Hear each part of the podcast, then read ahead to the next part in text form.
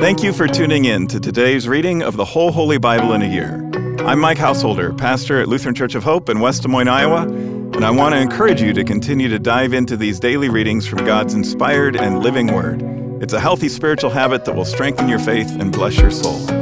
Let's start with today's reading from the New Testament, read to you by a member of our church from the New Living Translation. Titus chapter 3. Paul continues writing, "Remind the believers to submit to the government and its offices. They should be obedient, always ready to do what is good. They must not slander anyone and must avoid quarreling.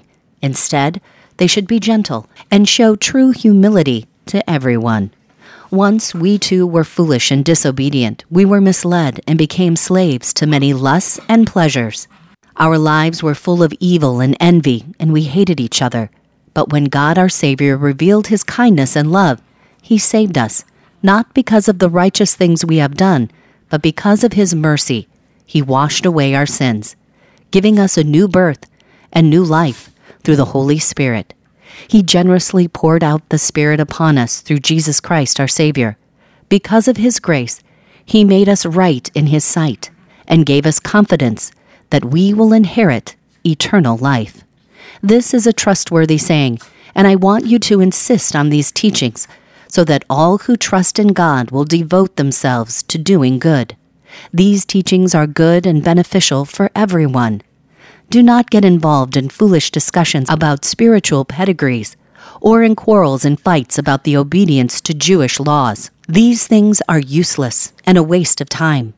If people are causing divisions among you, give a first and second warning.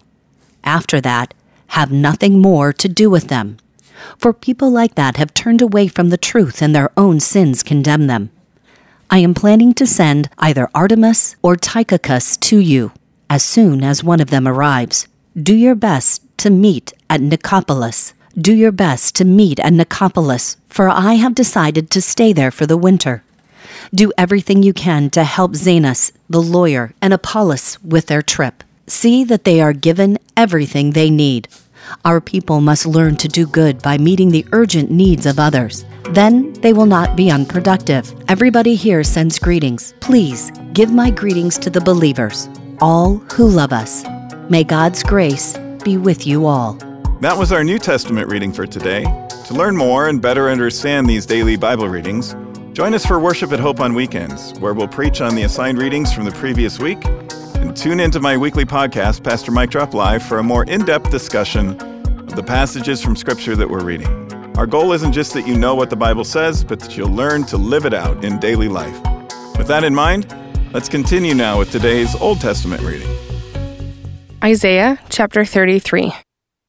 What sorrow awaits you, Assyrians, who have destroyed others, but never have been destroyed yourselves. You betray others, but you have never been betrayed. When you are done destroying, you will be destroyed. When you are done betraying, you will be betrayed. But Lord, be merciful to us, for we have waited for you. Be our strong arm each day, and our salvation in times of trouble. The enemy runs at the sound of your voice. When you stand up, the nations flee. Just as caterpillars and locusts strip the fields and vines, so the fallen army of Assyria will be stripped. Though the Lord is very great and lives in heaven, He will make Jerusalem His home of justice and righteousness. In that day He will be your sure foundation, providing a rich store of salvation, wisdom, and knowledge. The fear of the Lord will be your treasure. But now your brave warriors weep in public. Your ambassadors of peace cry in bitter disappointment. Your roads are deserted. No one travels them anymore. The Assyrians have broken their peace treaty and care nothing for the promises they made before witnesses. They have no respect for anyone. The land of Israel wilts in mourning. Lebanon withers with shame. The plain of Sharon is now a wilderness. Bashan and Carmel have been plundered. But the Lord says, "Now I will stand up. Now I will show my power and might. You Assyrians produce nothing but dry grass and stubble. Your own breath will turn to fire and consume you. Your people will be burned up completely, like thorn bushes cut down and tossed in a fire.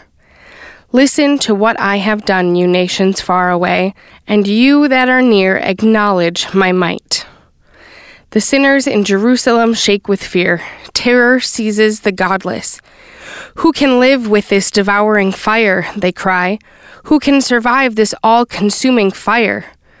Those who are honest and fair, who refuse to profit by fraud, who stay far away from bribes, who refuse to listen to those who plot murder, who shut their eyes to all enticement to do wrong, these are the ones who will dwell on high. The rocks of the mountains will be their fortress. Food will be supplied to them, and they will have water in abundance. Your eyes will see the King in all his splendor, and you will see a land that stretches into the distance. You will think back to this time of terror, asking, "Where are the Assyrian officers who counted our towers? Where are the bookkeepers who recorded the plunder taken from our fallen city?" You will no longer see these fierce, violent people with their strange, unknown language. Instead, you will see Zion as a place of holy festivals. You will see Jerusalem, a city quiet and secure. It will be like a tent whose ropes are taut and whose stakes are firmly fixed. The Lord will be our mighty one. He will be like a wide river of protection that no enemy can cross, that no enemy ship can sail upon. For the Lord is our judge, our lawgiver, and our king. He will care for us and save us. The enemy's sails hang loose on broken masts with useless tackle. Their treasure will be divided by the people of God. Even the lame will take their share. The people of Israel will no longer say, "We are sick and helpless," for the Lord will forgive their sins. Chapter 34. Come here and listen, O nations of the earth. Let the world and everything in it hear my words. For the Lord is enraged against the nations. His fury is against all their armies. He will completely destroy them, dooming them to slaughter. Their dead will be left unburied, and the stench of rotting bodies will fill the land. The mountains will flow with their blood. The heavens above will melt away and disappear like a rolled-up scroll. The stars will fall from the sky like withered leaves from a grapevine or shriveled figs from a fig tree. And when my sword has finished its works in the heaven, it will fall upon Edom, the nation I have marked for destruction. The sword of the Lord is drenched with blood and covered with fat, with the blood of lambs and goats, with the fat of rams prepared for sacrifice. Yes, the Lord will offer a sacrifice in the city of Bozrah. He will make a mighty slaughter in Edom. Even men as strong as wild oxen will die, the young men alongside the veterans. The land will be soaked with blood, and the soil enriched with fat. For it is the day of the Lord's revenge, the year when Edom will be paid back for all it did to Israel. The streams of Edom will be filled with burning pitch, and the ground will be covered with fire. This judgment on Edom will never end. The smoking of its burning will rise forever. The land will lie deserted from generation to generation. No one will live there anymore. It will be haunted by the desert owl and the screech owl, the great owl and the raven. For God will measure that land carefully. He will measure it for chaos and destruction. It will be called the land of nothing, and all its nobles will soon be gone. Thorns will overrun its palaces, nettles and thistles will grow in its forts. The ruins will become a haunt for jackals and a home for owls.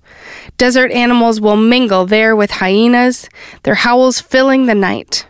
Wild goats will bleat at one another among the ruins, and night creatures will come there to rest.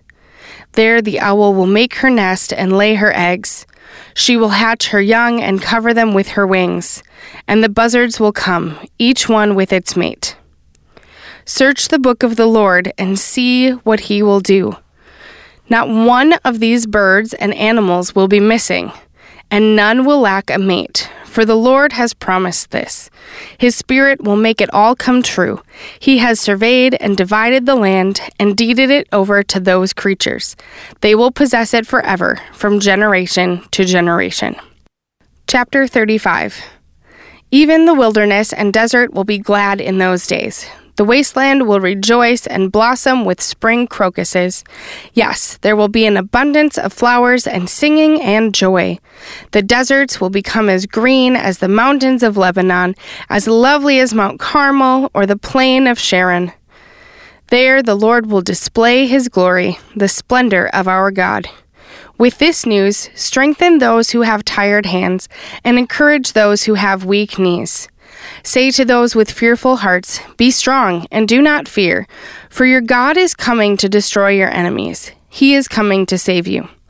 And when he comes, he will open the eyes of the blind and unplug the ears of the deaf. The lame will leap like a deer, and those who cannot speak will sing for joy. Springs will gush forth in the wilderness, and streams will water the wasteland. The parched ground will become a pool, and springs of water will satisfy the thirsty land. Marsh grass and reeds and rushes will flourish where desert jackals once lived. And a great road will go through that once deserted land. It will be named the Highway of Holiness. Evil-minded people will never travel on it. It will be only for those who walk in God's ways. Fools will never walk there. Lions will not lurk along its course, nor any other ferocious beasts. There will be no other dangers. Only the redeemed will walk on it. Those who have been ransomed by the Lord will return. They will enter Jerusalem singing, crowned with everlasting joy. Sorrow and mourning will disappear, and they will be filled with joy and gladness." That concludes today's readings. Thanks again for tuning in and taking this journey with us through the whole Holy Bible in a year. To more easily find this daily Bible reading podcast, hit the subscribe button. On behalf of all our Bible readers and the whole podcast crew here at Hope, I'm Mike Householder. Tune in again tomorrow, and I hope to see you at Hope for worship this weekend.